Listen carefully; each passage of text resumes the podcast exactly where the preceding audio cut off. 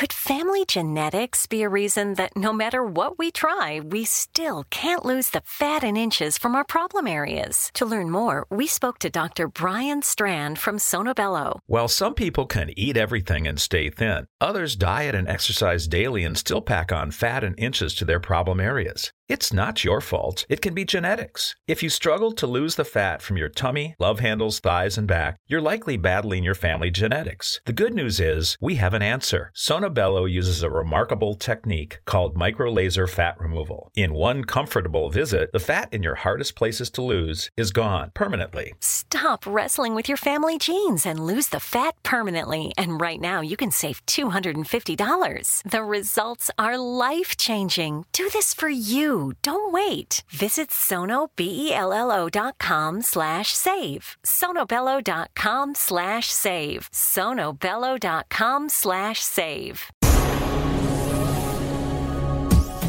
This is the X Zone Broadcast Network, broadcasting worldwide on broadcast affiliates and satellite program providers, including CNN Broadcast Network, Sirius Satellite Network, Star Media, Good News Radio Network, Angel Broadcast Network, Wiki Broadcast Network, and WPBN TV. For more information on the X Zone Broadcast Network, visit us at www.xzbn.net.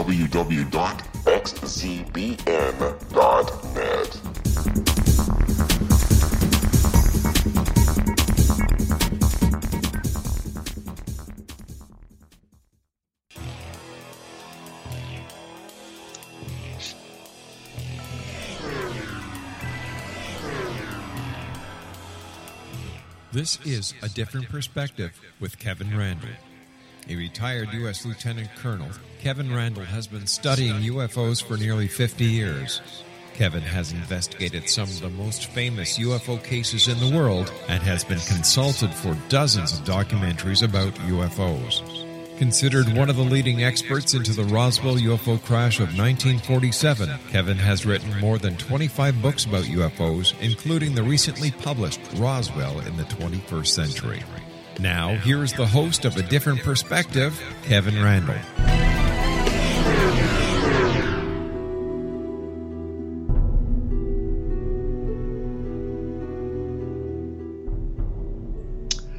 And welcome. I'm joined by Curt Collins, who is an author and a researcher behind the Blue Blurry Lines website, which is devoted to reinvestigating the 1980 Texas Cash Landrum UFO case, among other things.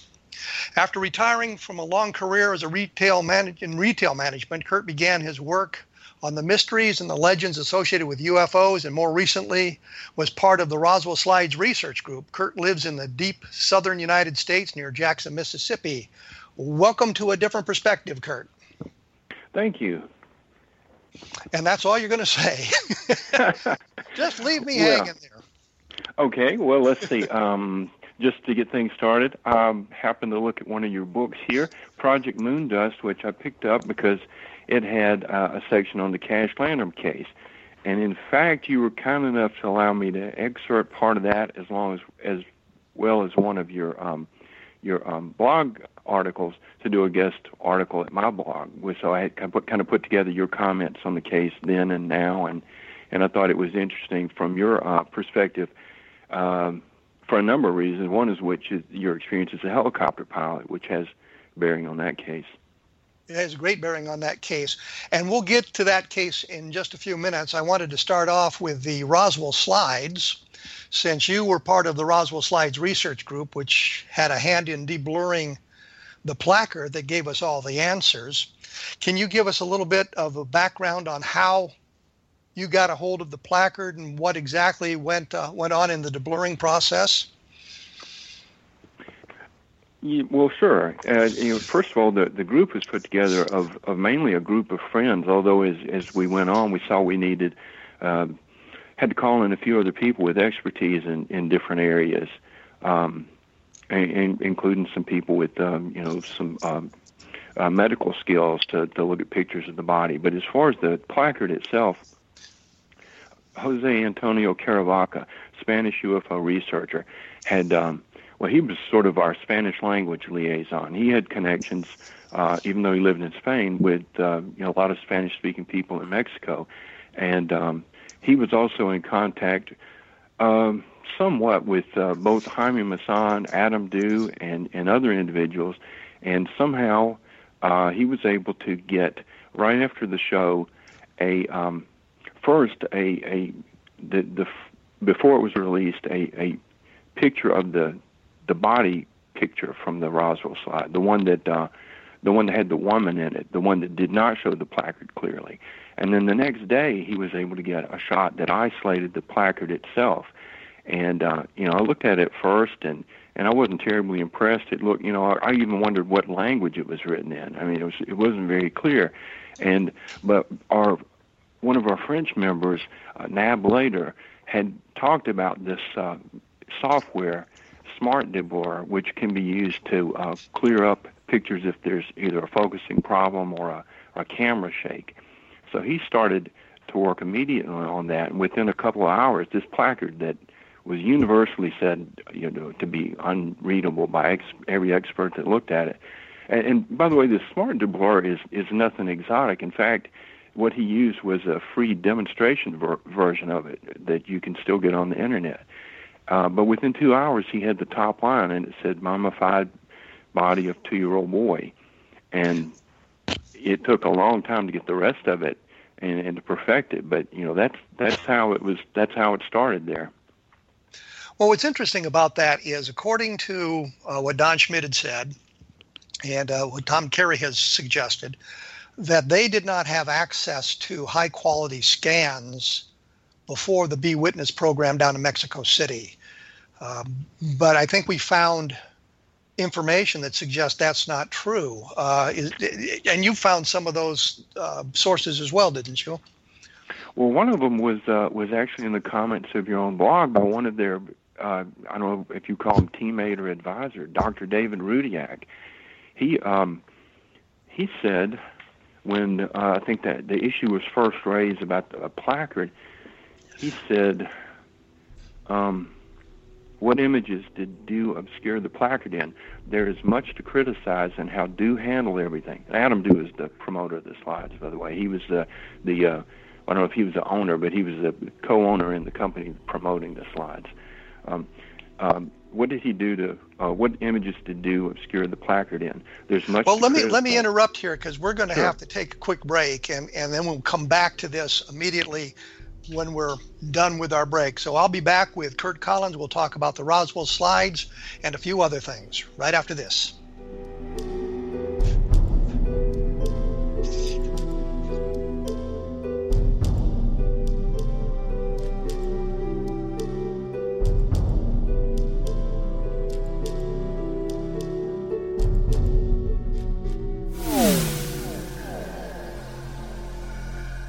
This is Kevin Randle. For nearly 30 years, I have been investigating the case of the Roswell UFO. I have interviewed hundreds of people and stood on the crash site.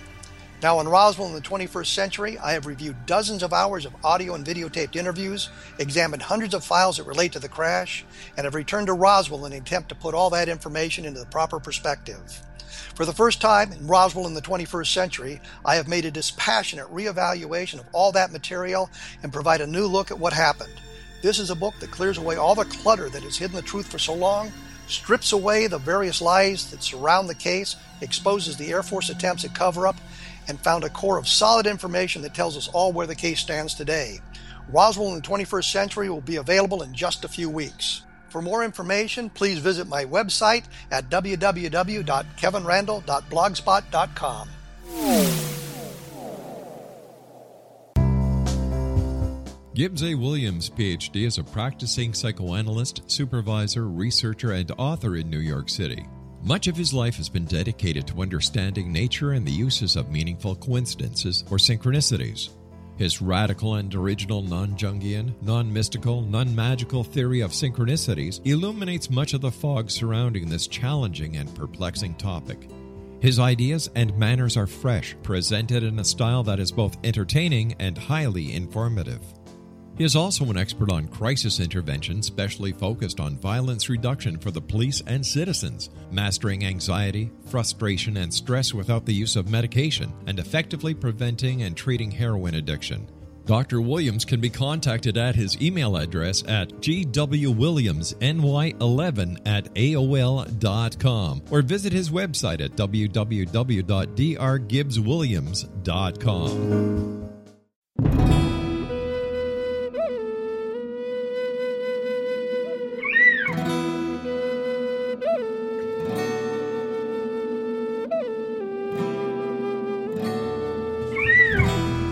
Shamanism is recognized as a method to access the quantum level.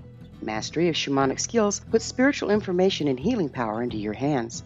Path Home Shamanic Art School, a bonded Colorado certified occupational school, has met rigorous state standards ensuring its director and instructors have the qualifications to teach the shamanic arts. Path Home offers its certification program in blocks of study. Block 1, a five day intensive, will be held in the beautiful mountain town of Coaldale, Colorado, October 13th through 18th. Registration deadline is September 12th. Experience journey trance, power animals, helping spirits, sacred space, and life purpose. Come discover your power. Join me, Gwilda Wiyaka, in the magical world of shamanism. Call 303 775 3431 or visit findyourpathhome.com.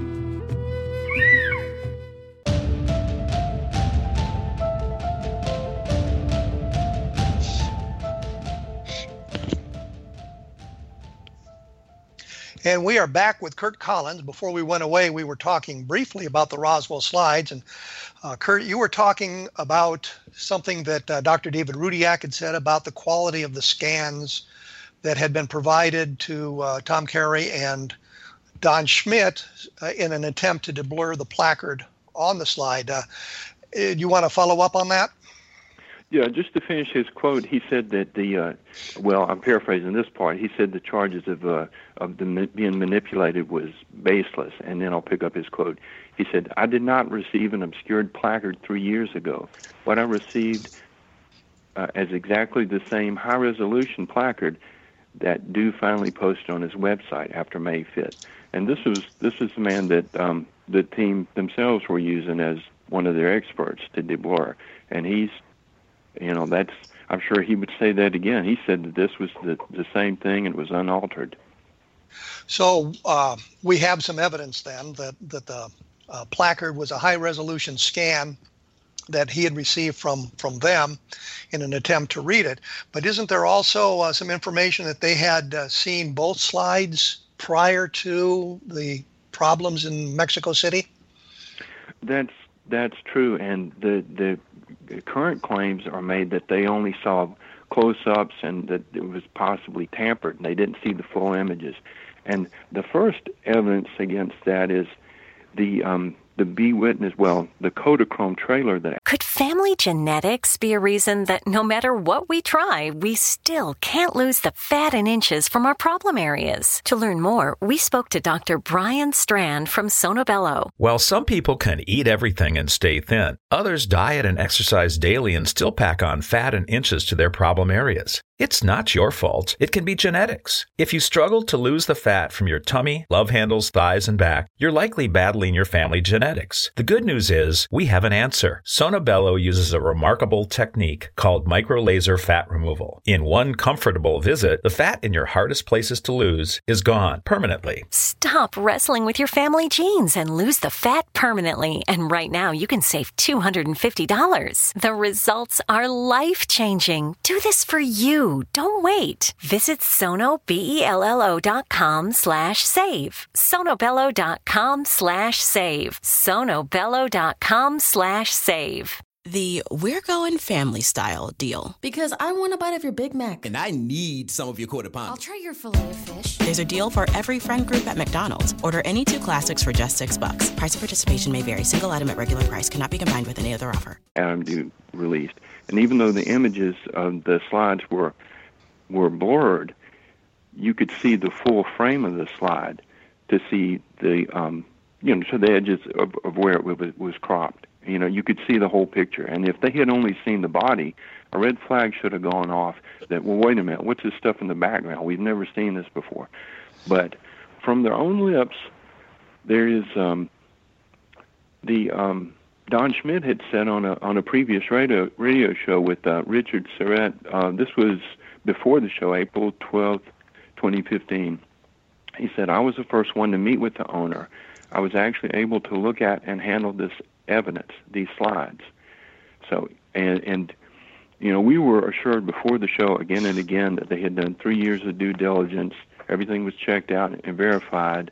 And, and before the show, they, they made no such um, you know, expressed no concern that they hadn't seen the genuine article.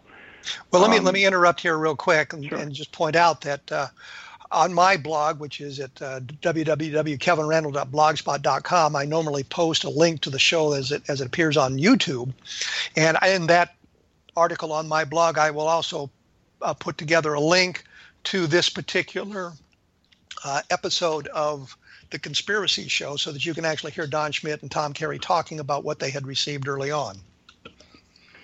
There was there was another show. It was um, Fade to Black with Jimmy Church, and this was um, this was also in April, April twentieth, before the show.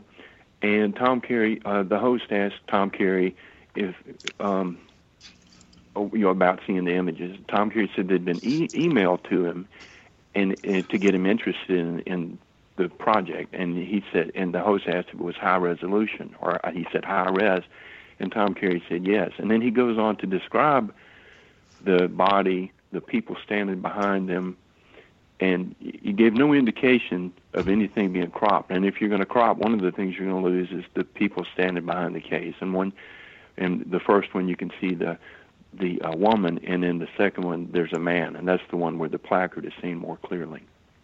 So what we have here is a case of them receiving the slides, apparently high resolution copies of the slides, and that um, they are now sort of suggesting that they were not privy to that the best information available till after the BeWitness program or, or uh, conference down there in Mexico City, and yet within literally hours of you all getting uh, high resolution scans of the, the slides and the placards, you were able to understand exactly what was going on. Uh, to be fair to both Tom and Don now, I will I will point out that they have now conceded the point that what they had or what they were shown was a, a picture of a mummy. So I think it's pretty well established in most, and I underscore the most, of the UFO community that what is the image on the slides is a poor unfortunate child who died several hundred years ago in the desert southwest. And I guess was mummified by the natural processes of the of the area. And we have the documentation from the point where the uh, body was exhumed in 1898 I believe, 1897, 1898, up to it being taken to various museums and ending up in Montezuma's castle in I think, Arizona, and eventually returned to the native peoples for the proper interment. So I think this really is kind of closed out, and it's not the uh, highlight of ufological investigation that we might have hoped it to be. Having said all that, myself personally, and taking the floor away from Curt Collins, I know that he wanted to talk about the Cash Landrum case, which I think is a very interesting case, and you, you brought it up uh, earlier. So let's let's move on to Cash Landrum. Can you give us just a brief overview of what exactly happened? I can. And I'm going to beg to put that off for a little bit because I'm not finished with the slides because there's ah. something that you talked about.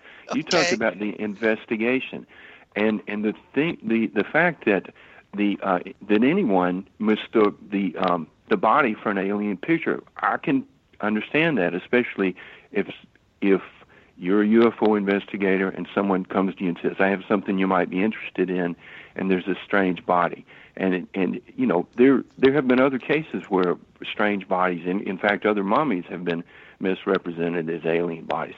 I can understand that mistake. That was the first thing. There was all these other things that were built up around it that were circumstantial evidence. And, and I really think a lot of that came from the other things in other pictures in the collections of the the uh, the slide collection of the Rays.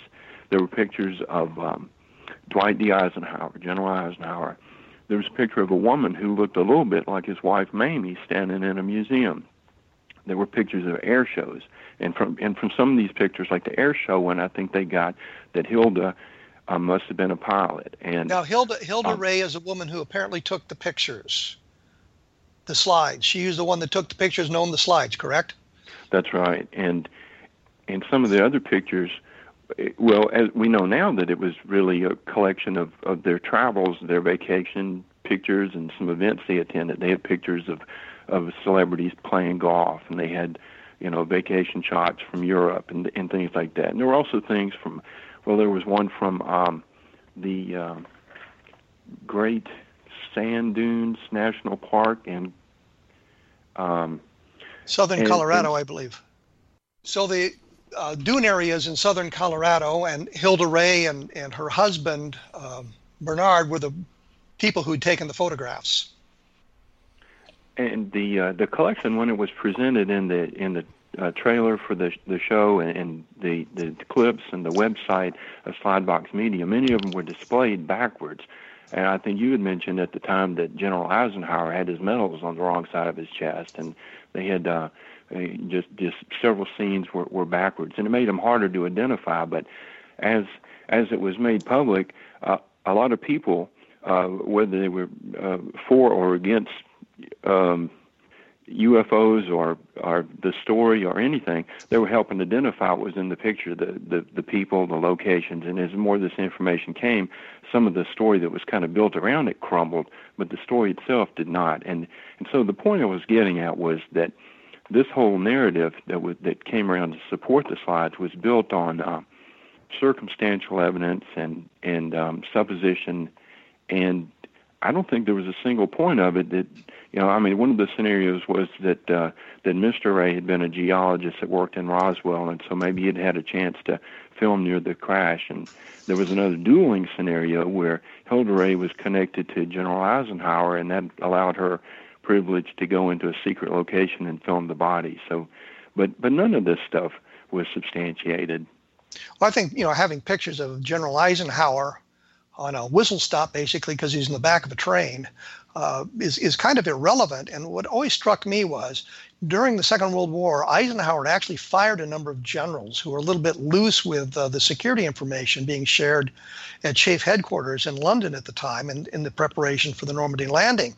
I could not conceive of a scenario where he'd viol- violate security in that ma- manner, allowing civilians inside, not only inside to a, a secure uh, secret facility, but allow them in with a camera and take film, take photographs, and get out of the, the facility with that film intact. So that always bothered me about this as well. So there were problems with the story as it was develop, developing to try to link or provide a provenance for the slides being of, of an alien creature.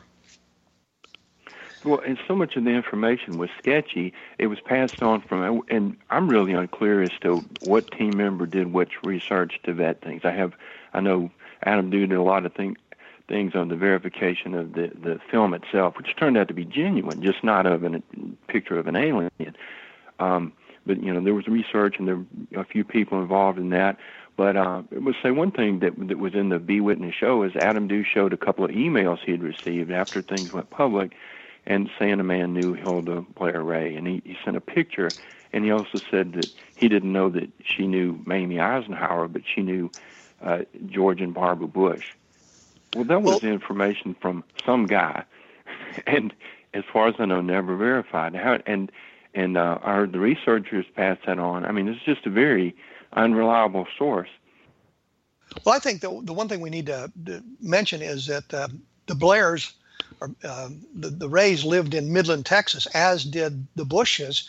Um, and Bernard Ray was in the oil industry as a geologist uh, in the Permian Basin, which does encompass Roswell. So I would not have a problem with the Rays actually knowing the Bushes, basing their based on the fact that they lived in Midland, Texas, and they were in the oil business. That that makes perfect sense to me. But that does not get Hilda Ray and her husband into a secret facility uh, with General Eisenhower and taking photographs of something that would be extremely uh, classified. So. No, it was, but it was these kind of tenuous links that, and and it was, um, well, you know, it's as if you have to connect the dots, but you have to draw some dots in to make your picture. So it just the uh, I just don't think that the the research to support this it the you know the claim was you know, three years of due diligence, and I just don't think that that was that was actually there. I mean, and and and I I fully expected when the when the show was presented that we were going to see a lot more supporting evidence, and but it wasn't. Everything that had been said about the case beforehand was exactly what they presented on the show, with the exception of the pictures of the of the body. So I, I think that it was the the mistake about the body I can forgive. It's the it's the research that went into it. I think that's where there was a real failure. And uh, looking at it as well, I had made some suggestions to them as they were doing the research that, that they simply ignored. But I was always bothered by the red flags that seemed to be flying that nobody was talking about at their end. Others outside the uh, little group was certainly talking about that. I looked at all of this very carefully in uh, Roswell in the 21st century. I have a long chapter that details an awful lot of this stuff, especially the things that were being said prior to the uh, project, the BeWitness program in Mexico City, so that you can get a full look at what that's um, was going on at that time, which I mention only as a commercial for my book. And then a lot of this was also covered uh, on my blog at www.kevinrandle.blogspot.com. And I go into all of this because we'll have to take another break here, and we will be back with Curt Collins. The We're Going Family Style deal. Because I want a bite of your Big Mac. And I need some of your quarter pound. I'll try your filet of fish. There's a deal for every friend group at McDonald's. Order any two classics for just six bucks. Price of participation may vary. Single item at regular price cannot be combined with any other offer. Talking about the Roswell slide some more and maybe getting into the Cash Landrum case at that point. So we'll be right back after this. Did you know that when you're on the road with limited data or Wi Fi, you can still listen to the X Zone Radio Show with Rob McConnell, The Science of Magic with Gwilda Wiyaka, High Tech with Corey Kay, and every minute of the 24 7, 365 programming of the Zone Broadcast Network by calling 712 432 9459, courtesy of TalkStream Live. No smartphone, app, or internet needed. It saves your data plan and it's free if you have unlimited minutes. Call 712 432 9459 to listen on any phone, anytime, anywhere. Remember 712 432 9459 for the best of paranormal, new age, thought provoking, sci fi radio programming 24 7, 365.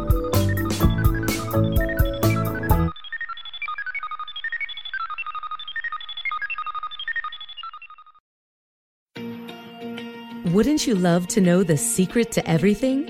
Well, then, meet Dr. Kimberly McGeorge and her cutting edge breakthrough knowledge that combines science with possibility. Dr. Kimberly brings real life answers and healing to those open to alternative solutions.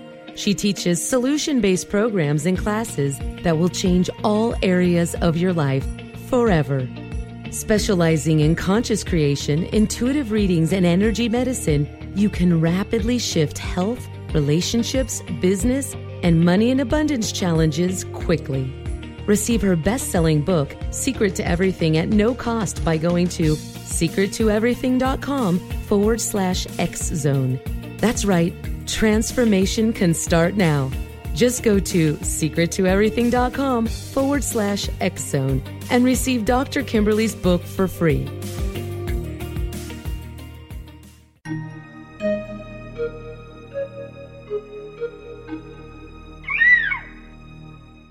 While science pursues fact, magic accesses the quantum level, bridging random facts to form truth. As long as science and magic remain separate and polarized, the truth cannot be known. I'm Gwilda Wiyaka. Join me on the Science of Magic radio program, dedicated to unification and evolution of consciousness. During each episode, I'll be speaking with experienced and respected scientists and mystics. From astrologers to astronomers, from medical doctors to shaman, the scientific method to dowsing and intuition, we'll weave together information from seemingly divergent practices to promote unity and enlightenment. Join me, Gwilda Wiyaka, and the Science of Magic right here on the Mutual Broadcast Network. For more information, visit www.thescienceofmagic.net.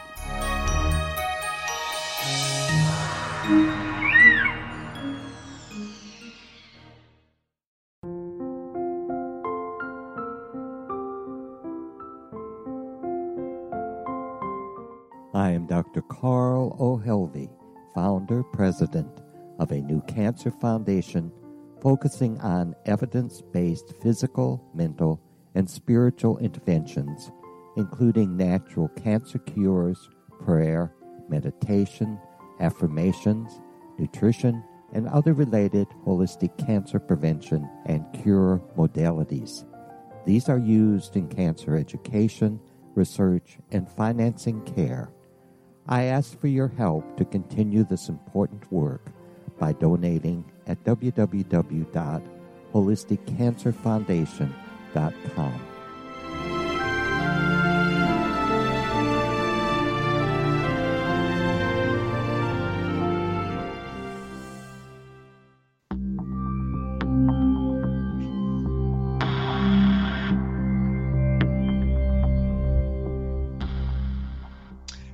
back with Curt Collins. We were talking about the Roswell slides, and I think we might have a little bit of debris to cover up, uh, cover up to uncover to uh, repeat here, and then we'll hopefully move on to Cash Landrum. So as it stands now, the slides are clearly that of a of a child who uh, was was killed centuries ago and uh, has been exploited for this whole Roswell slides thing. And I know that some of the people who were involved are, are very upset about that. But it's also very clear that the investigation had lacked some of the precision that would have been necessary to get this thing cleaned up a lot earlier. I know they were talking about having shown the placard to a number of people, David Rudiak being one of them, in an attempt to blur it. But they also talked about showing it to some guys at the Pentagon and the photo interpretation teams there. Um, but that seems a little bit silly because their job is looking at uh, intelligence photographs, attempting to uh, identify uh, facilities, military facilities, military troop movements, things that are of, of interest to a military, as opposed to trying to decipher a placard seen close up. So some of the due diligence wasn't as precise as it could be. And I think Curt, you had made a good point about their um, investigation of the film stock itself and the slide mounts and that sort of thing proved that it was from the late 1940s. That, of course, doesn't mean it was from Roswell. And the other interesting thing that you might want to comment on is it was clear that this was not a recently deceased individual. This was uh, a body that had been out in the desert for a long time. So it seems impossible that it would have been from uh, the Roswell UFO crash because you'd expect the remains not to be quite as degraded as they were. Well, that's uh, that was something that they didn't seem to have a, um, a agreement on. In, in fact, there were comments that describing it that had been freshly autopsied. So I don't know that they understood what they were looking at, and, and uh, uh, it, it's easy to um, try to well either make accusations or guess what they should have known, but it um, it, it does seem mysterious that that what was seen because it was on a glass shelf um, with with ratchets.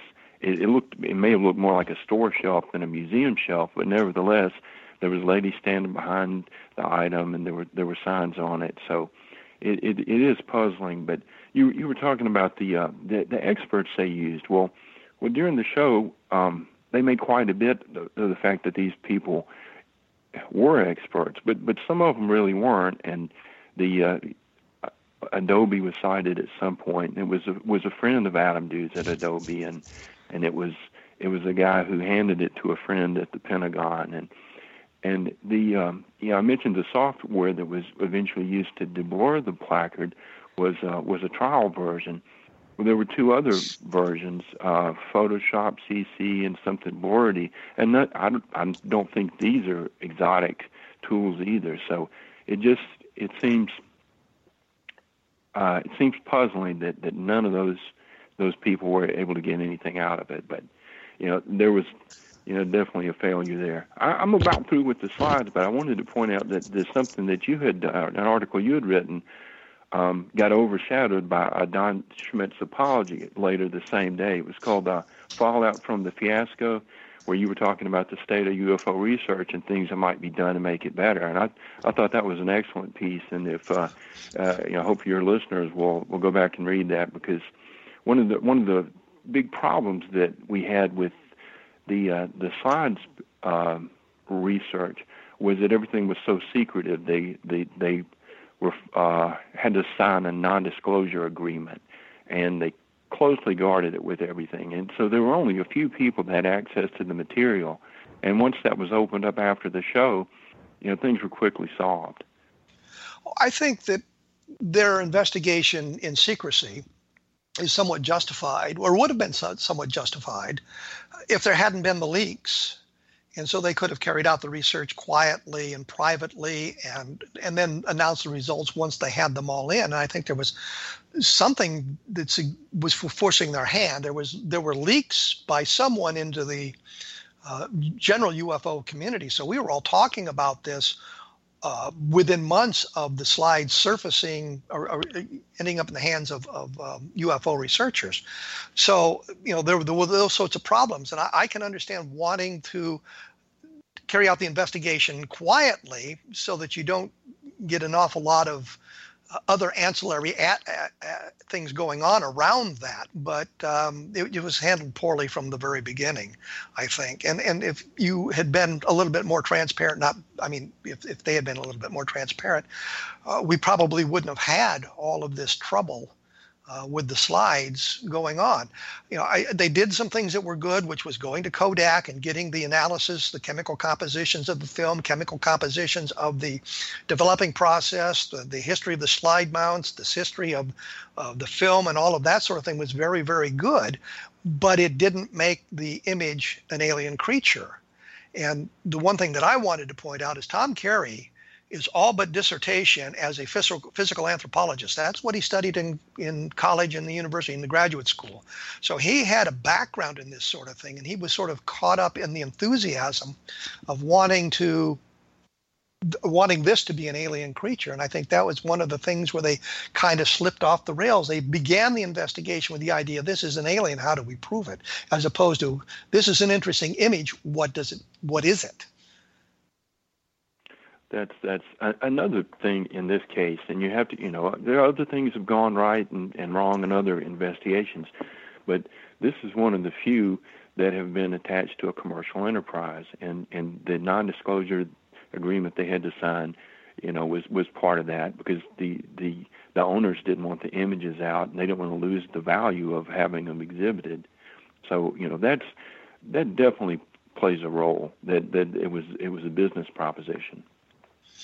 And when we look at all of the other slides that were involved in this, which is the vacation slides that you had mentioned earlier, uh, giving us a insight into the into the um, rays and that sort of thing, also uh, could have given us some very valuable information if had it not been piecemealed out the way it was.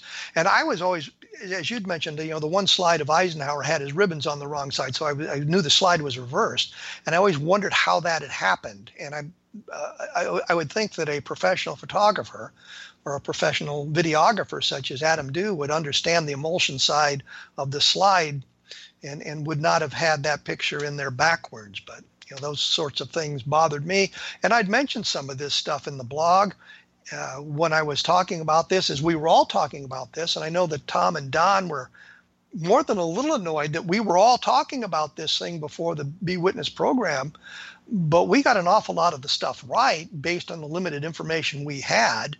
And we were talking about it because there were leaks out of their camp. And by their camp, I mean not only Tom and Don, but Adam Dew and Joe Beeson and the other people who are involved. They were talking about this. We would not have known about this had there not been a leak from their camp. And so to criticize us for kind of discussing this and wanting to know more early on is sort of an unfair criticism of the whole investigative process. Anything else you want to add to the slide uh, discussion? I think that that about wraps it up. I will just say that there there are a lot of interesting aspects to this, and I've been looking over the history, and you know there's still some things that haven't been examined and told, but I think we're I think we're done with it for the moment. well, good. Now, as I tried to do earlier, and you cut me off, which you I should did. never do, which you should never do the host because it just angers him immensely. um, so, uh, Cash Landrum is a very interesting UFO case. Give us a quick uh, synopsis of what happened.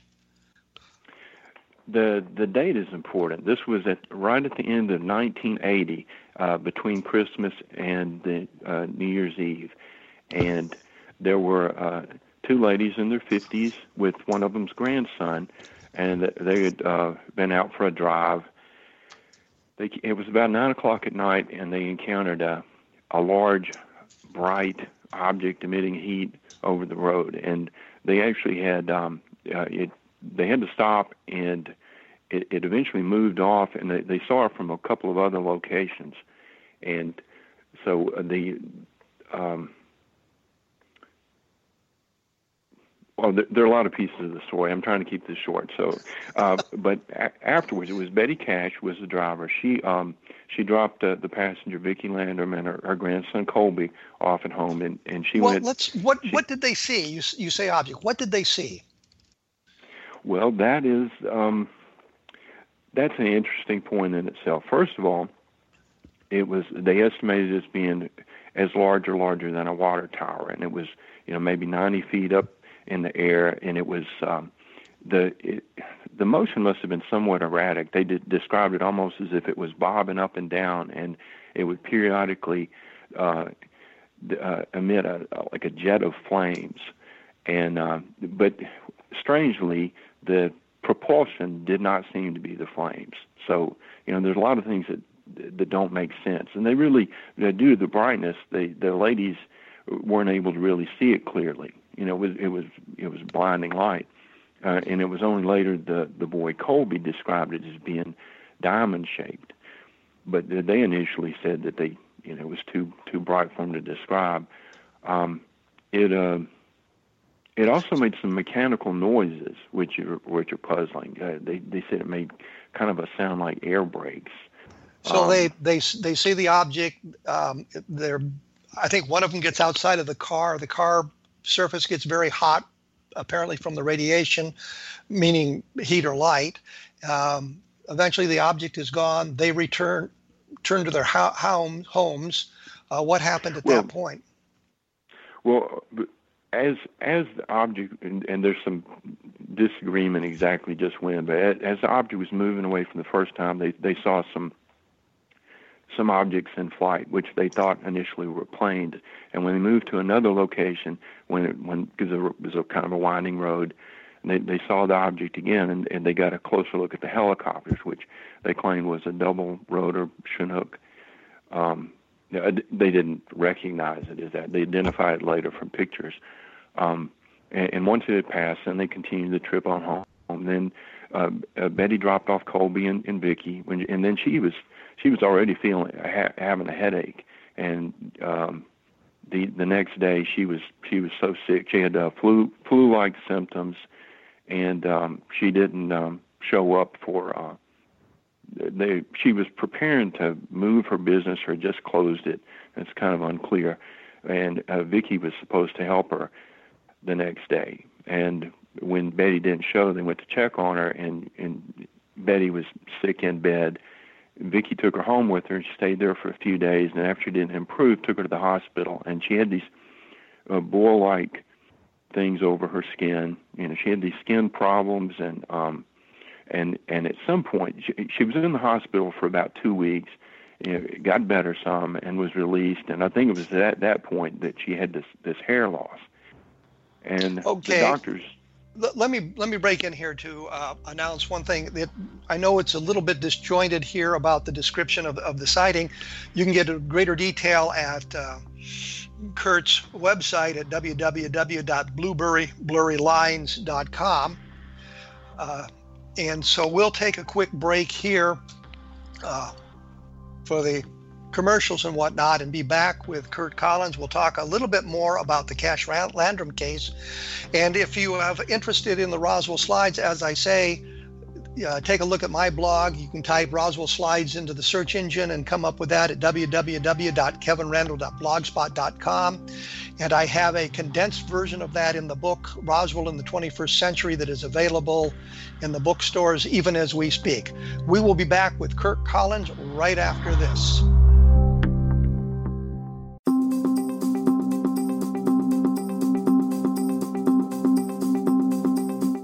As host of Dialogue with Divinity, I am thrilled to join the Zone Broadcast Network and their growing number of affiliates. My quest for a connection to the divine ignited my successful career path as an international spiritual counselor for over 40 years, an author of four books, and well known metaphysical educator. My clients call me their spiritual mama. So, my job is to offer you a radio show to help you grow spiritually with wisdom and get specific tools from guests who are experts in their field. Tune in to Dialogue with Divinity and be part of the conversation with Spirit. My goal, your happy soul. For more information, please visit my website at johannacarroll.com.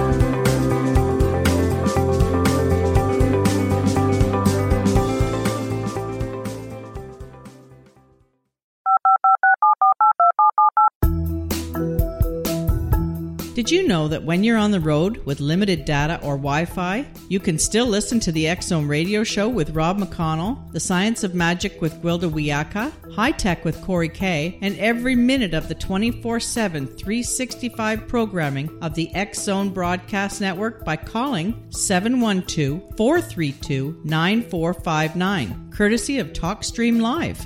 No smartphone, app, or internet needed. It saves your data plan and it's free if you have unlimited minutes. Call 712 432 9459 to listen on any phone, anytime, anywhere. Remember 712 432 9459 for the best of paranormal, new age, thought provoking, sci fi radio programming 24 7, 365.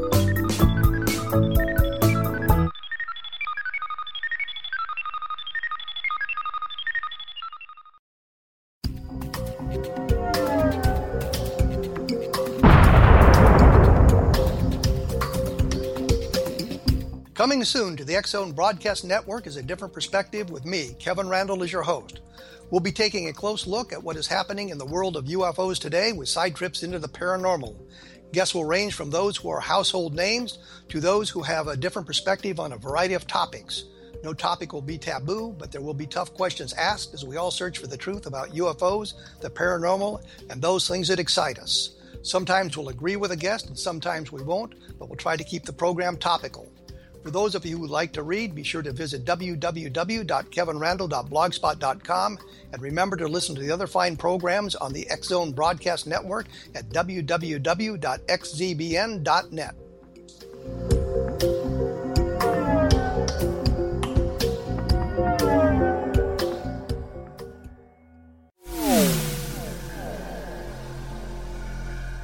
This is Kevin Randle. For nearly 30 years, I have been investigating the case of the Roswell UFO.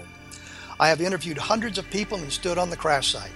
Now, in Roswell in the 21st century, I have reviewed dozens of hours of audio and videotaped interviews, examined hundreds of files that relate to the crash, and have returned to Roswell in an attempt to put all that information into the proper perspective.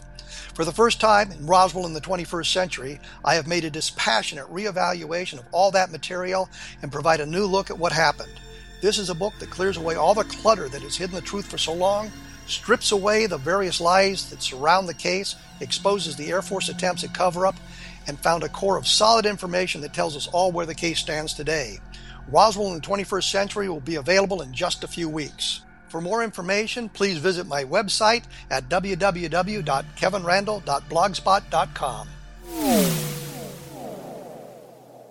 What happened in Benghazi is revealed by Nicholas Genix, author of Obama, Islam, and Benghazi. He informs the American people that President Obama deceived them by advocating a strong foreign policy prior to the 2012 presidential election, and Hillary Clinton supported this deception. As the title infers, there is a connection between Obama, Islam, and Benghazi.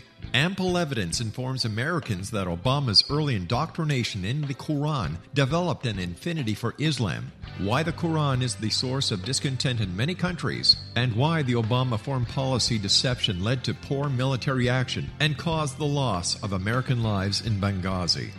Genix provides 36 questions for the Select Committee on Benghazi to validate if Americans are justified to mistrust President Obama and Hillary Clinton.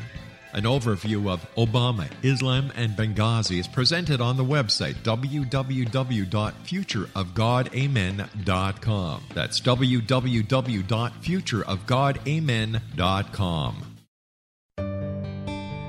Afterlife expert Roberta Grimes was the first one to say that dying can be fun. Now, her best selling book, The Fun of Dying, is available in stores worldwide. So, if you wonder whether death ends life, how it feels to die, or what heaven might be like, The Fun of Dying was written for you. And if you have always been afraid of death, or if you worry that your life has no meaning, let The Fun of Dying ease your fears and bring new meaning to your life. Nothing said in The Fun of Dying is based on the teachings of any religion. Instead, Roberta draws on evidence to explain how death happens, how it feels, and what comes next. A lot of the best death related evidence was produced in the first half of the 20th century. When it is put together with recent discoveries, it tells a consistent and amazing story.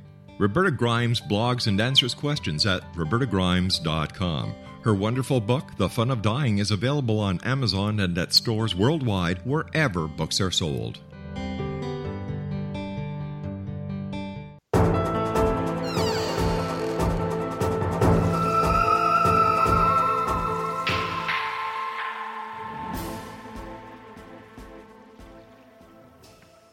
Are back with Curt Collins, who is the owner, proprietor of www.blueblurrylines.com. That's hard for me to say, blueblurrylines.com. We were talking about the Cash Landrum case and that the witnesses had been hospitalized. and There were some medical problems. Uh, can, can you expand on that for us, Curt?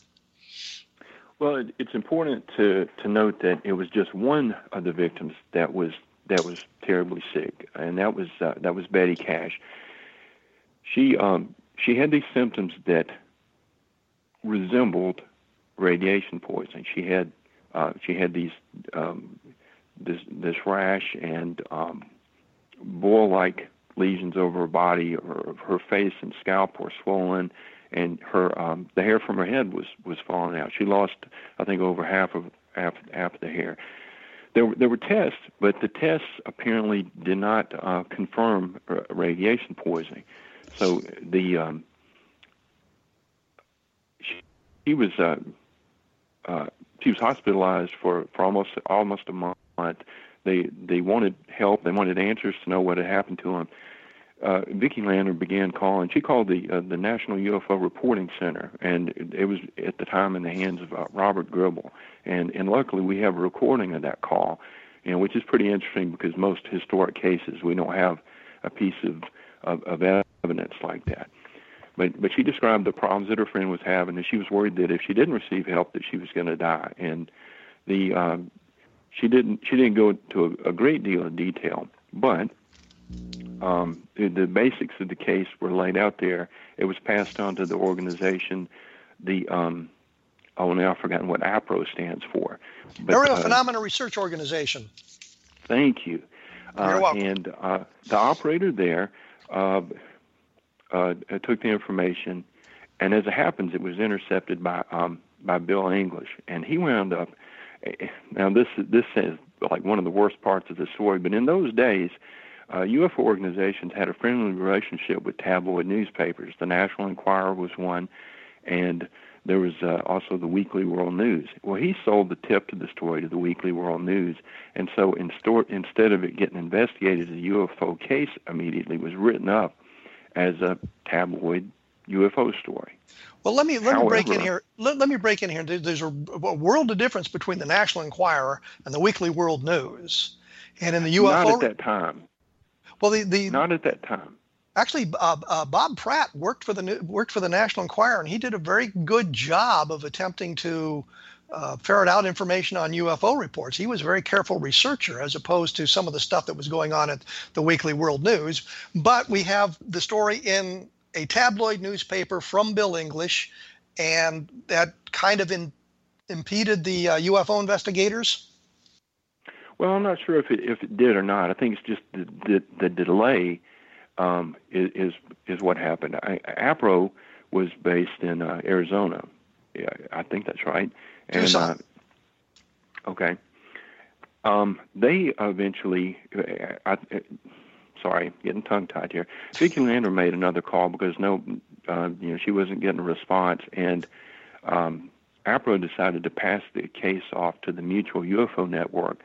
Uh, they were at that time based in in Texas and had investigators that lived close to it. And it was uh, John Schuessler eventually was brought in, but un- frustratingly enough, not not by being passed off. Um, the uh, when Betty Cash was feeling better and was released, she was making calls, and she even called NASA and left a message.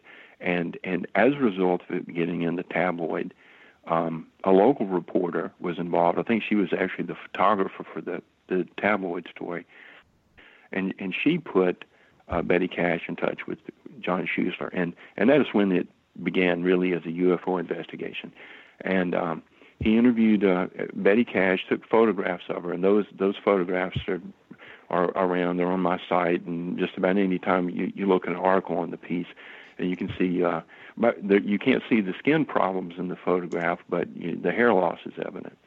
And uh, and another unfortunate thing about the case is the the, the man was an engineer working for um, at uh, Johnson Space Center.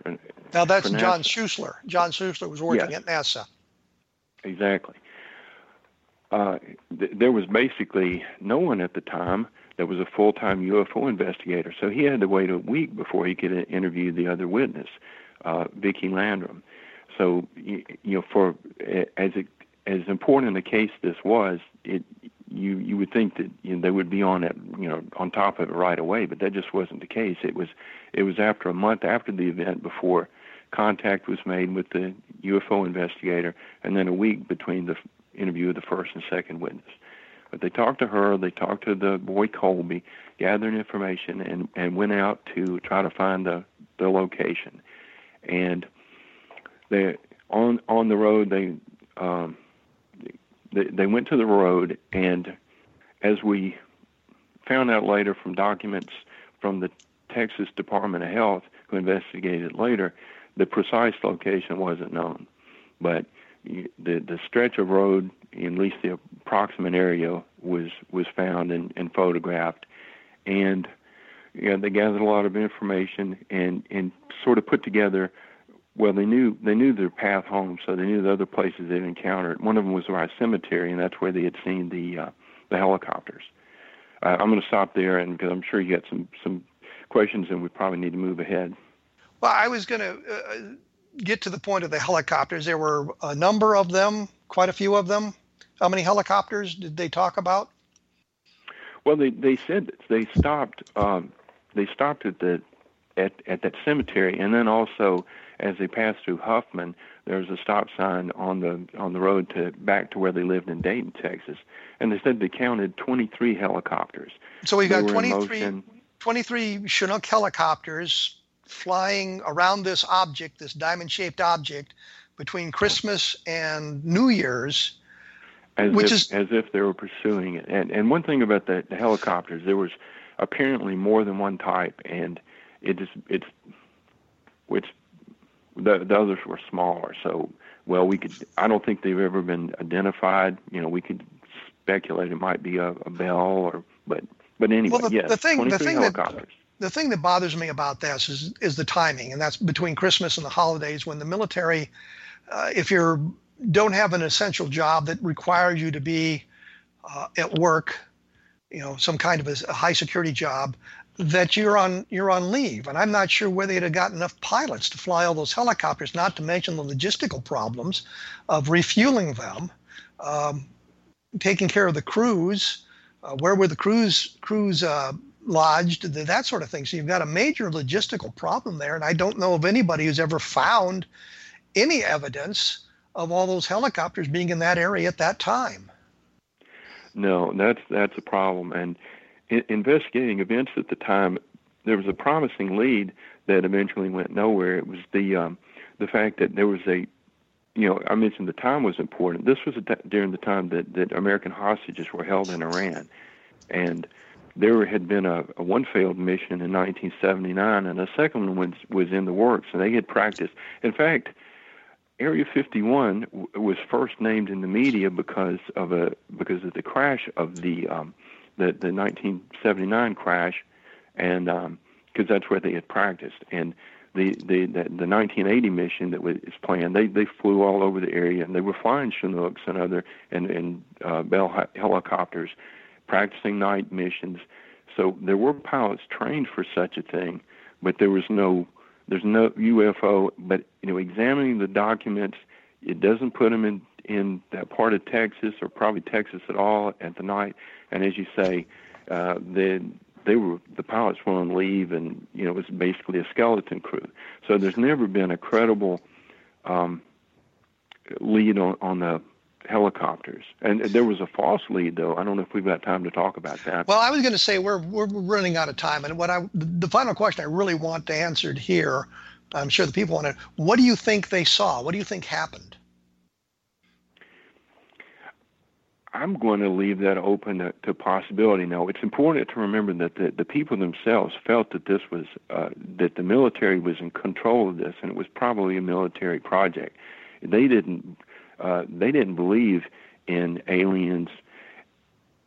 They they said that that if if by some means it was an alien encounter, you know, UFO from outer space, that that the military involvement, you know, that they knew about it. So so no matter whether this was a military project or not, this the military had knowledge of it, and they felt like this could could help them, and, and they felt like it was being being covered up.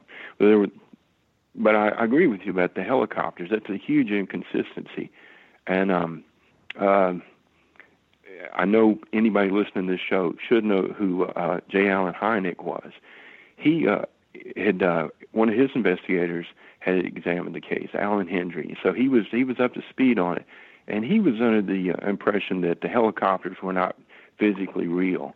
You know, if if the people saw helicopters, it could have been that this was some projection from this this UFO, whatever it was, whether it was interdimensional or or whatever. So he well, basically he trusted the witness saw something, but not that they were army helicopters. Well, we've run out of time here. If you want to read a lot more about this, you can visit Curt's website at www.blueblurrylines.com. And if you're interested in